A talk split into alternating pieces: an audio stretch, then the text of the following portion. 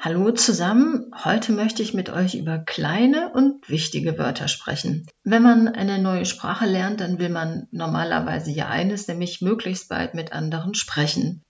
Gerade wenn es jetzt ums Deutsche geht, muss man natürlich sagen, wären jetzt bloß nicht diese ganzen neuen Wörter, die vor allem auf Deutsch lang sein können und manchmal auch kompliziert klingen.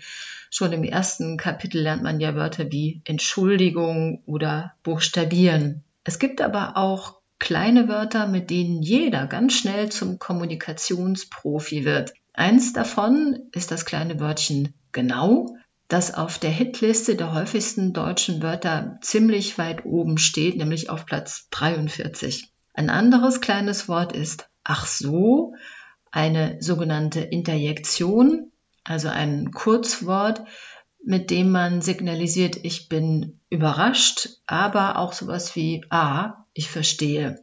Schon allein mit diesem Mini-Vokabular ist man nicht mehr so hilflos. Und eine sehr nette Amerikanerin hat diesen Vorteil mal so formuliert, es gibt kein deutsches Gespräch ohne ach so und genau.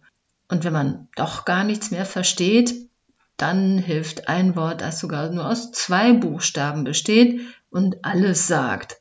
Hä? Die banale Frage, hä? Ist natürlich nicht so elegant wie wie bitte, aber unheimlich effektiv und sie gehört zum internationalen ABC der Kommunikation. Ich sage Tschüss und Servus bis zum nächsten Mal. Eure Sonja.